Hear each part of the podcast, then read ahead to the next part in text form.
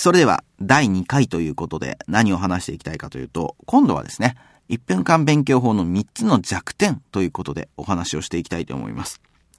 まあ、最速だから最強じゃんというふうに言った後に弱点があるのかというふうに思うかもしれませんが、もちろん、この1冊1分を手に入れてしまうと弱点も起きます。なので、いいとこ取りというのはできないんですね。他の方法と1分間勉強法のいいとこ取りをしたいんですって人がいるんですが、いいとこ取りはやめてください。いいとこ取りをするんであれば、ぜひ他の勉強法をしていただきたい。そうしないと、えー、良くないと思いますね。言ってみれば、この言い方わかるかな ?OS をチェンジしていくという感じ。例えば、Windows の OS があって、アプリケーション、ソフトを入れていくというのではなくて、この勉強法は、今までの勉強法を全部捨てて、OS ごと Mac に切り替える。そしてそれにアプリケーションをつけていくという感じですね。ほとんどの人の勉強法というのは、遅いでしょ記憶できないでしょ成績悪いでしょっていう作業をしてますよね。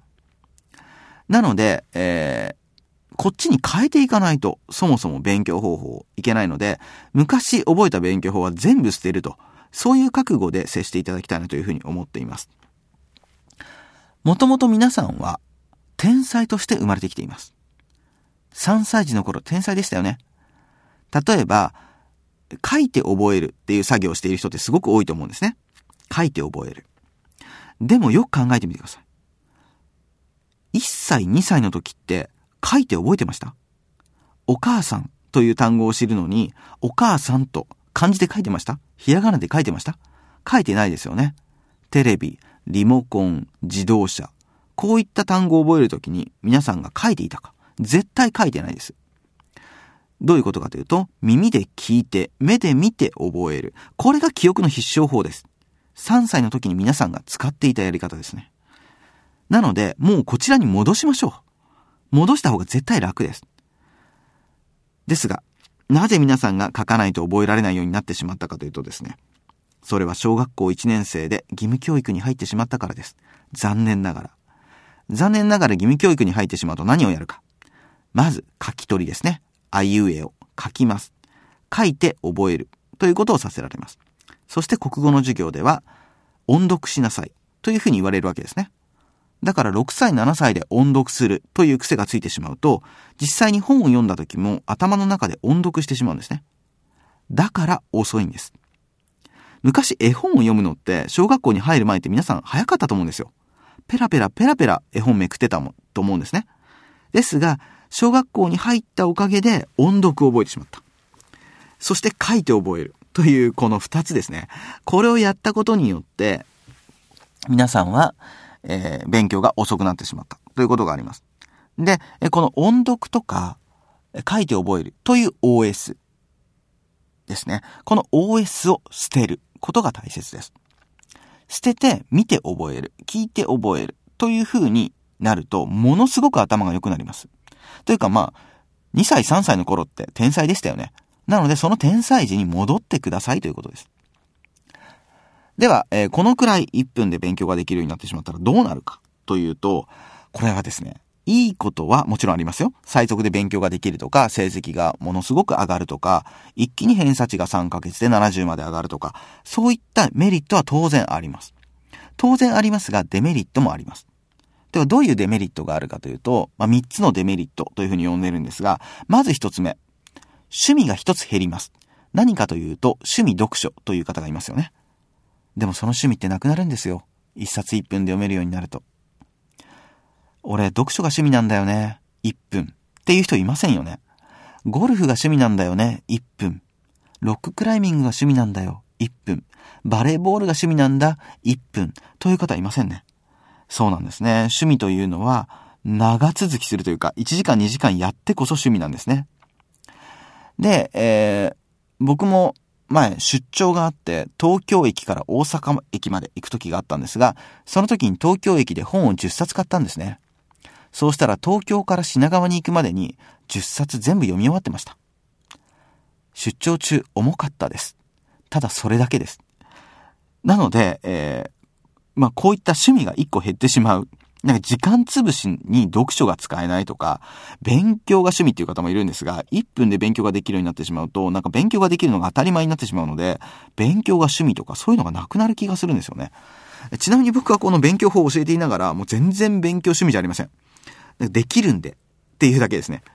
で、まあ、そういう風になっていただくということは、えー、実際に趣味が一つ減ってしまうということなので、人生でやりたいことがないという方、やりたいことがなくて勉強してる人ってすごく多いんですよね。特にやりたいことがないからとりあえず資格試験でも受けようとか、とりあえず勉強でもしてようっていう方は多いんですが、まあ、それではなくて勉強以外の趣味を持ってくださいということです。趣味勉強、趣味読書、こういった趣味がなくなります。そして二つ目の弱点ですが、二つ目の弱点はお金が減るということです。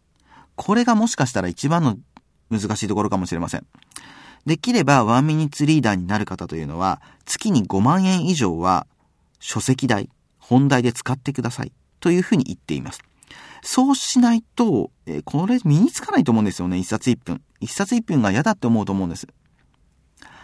あのー、一冊一分になるとですね、もう覚えてない。な、何覚えてないかって本を読んだことを覚えてないくらい本を読んじゃうんですね。一日10冊とか。まあ、10分あれば10冊読めちゃうんで、そのくらい読んじゃうんですよね。えー、皆さん多分、1日1冊本を読もうとか、その程度に思ってるかもしれないんですが、そんなことは全くなく、これができると1分でどれくらいでも読めてしまいます。朝歯を磨いた1分、コーヒーを飲んだ1分とか、それと同じような感覚になってしまうので、えー、そのペースだとですね、お金が減っていくんですね。もし1日10冊読んだとしましょう。これが新刊本で1400円だとしましょう。そうすると、1日1万4000円減る人生が待ってるんですね。きついです。なので、え僕は古本屋で買っていいですよというふうには言ってるんですが、えぜひ1ヶ月に5万円以上は書籍代で使っていただきたいなというふうに思ってます。まあ、それができないんだったら、まあ、このメソッドはやめておいた方がいいんじゃないかなと。結構苦痛ですよ。あの、お腹が減ったら、食べますよね、食事。はい。なので、えー、1日10冊くらいとか3冊とか読んでないと、あの、お腹が減って死んでしまうと。そういうイメージなんですね。なので、え月に5万円以上が飛んでいく人生が待ってます。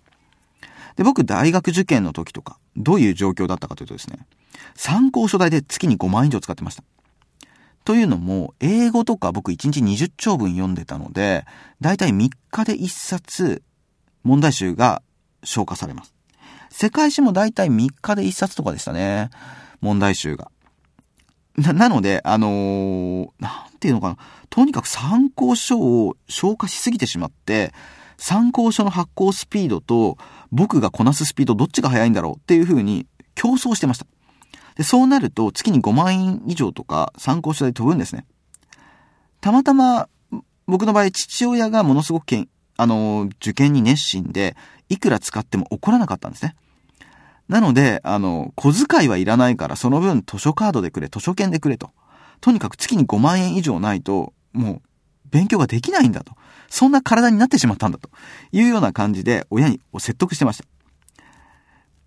あのー、まあ、図書館じゃダメですかとか、そういう方っていると思うんですけど、それってダメなんですよ。例えば、試食コーナーだけで生きていく人っていないですよね。それと同じで、食費って1ヶ月にね、3万円とか6万円とか使うじゃないですか。じゃあ自分の頭に餌をやるという意味で読書代、参考書代とかに5万円以上使ってる人がいるかっていうと、ほとんどいないと思うんですね。まあ、だから、あの、頭が良くならないと思うんですが、そのくらい自分の頭に投資するということが当たり前になっていただきたいと思っているので、ぜひ、あの、お金が減るという、そういう弱点が1分間勉強法ができるようになってしまうとあるので、あの、そこはご勘弁ください。もちろん、あの、中古の本とか、そういったものも併用していいので、5万円くらいは取ってください。そして3つ目の弱点ですが、友達が減るというのがあります。なぜかというと、友達から見て何をやってるかわからないんですね。おかしくなってしまったっていうふうに思われます。まあ、1冊1分で本を読んでると、電車の中でも何をやってるかわからないので、気味悪がられます。この間、あの、何やってるんですかっていうふうに聞かれた方もいました。図書館でやってると、いい加減にしてくださいっていうふうに怒られた方もいます。なんでいい加減にしろって言われるのかわからないんですけど、我々にとって一冊一分が当たり前すぎるので、そこを否定されるっていうことがあるんですけど、まあ、こんな感じで友達も減っていきます。皆さんの周りから去っていきます。というのも皆さんが頭が良くなりすぎると、やっぱり友達って今の友達とは変わってきちゃいますよね。会社員の方は、社長より頭が良くなってしまいます。学校に通っている方、クラスの全員よりも頭が良くなってしまいます。そうすると、なんかこいつは俺たちとは違うよね、という感じで、仲間外れにされてしまうんですね。まあ、できれば、学校全体で1分間勉強を取り入れてくれる学校とか、そういった学校があったら面白いなと思うんですけれども、まあ、そんな異常な学校はですね、ないと思うので、えー、なんか友達がどんどん周りから減ってしまうということはあるかもしれません。ですが、えー、確実に頭が良くなることはできます。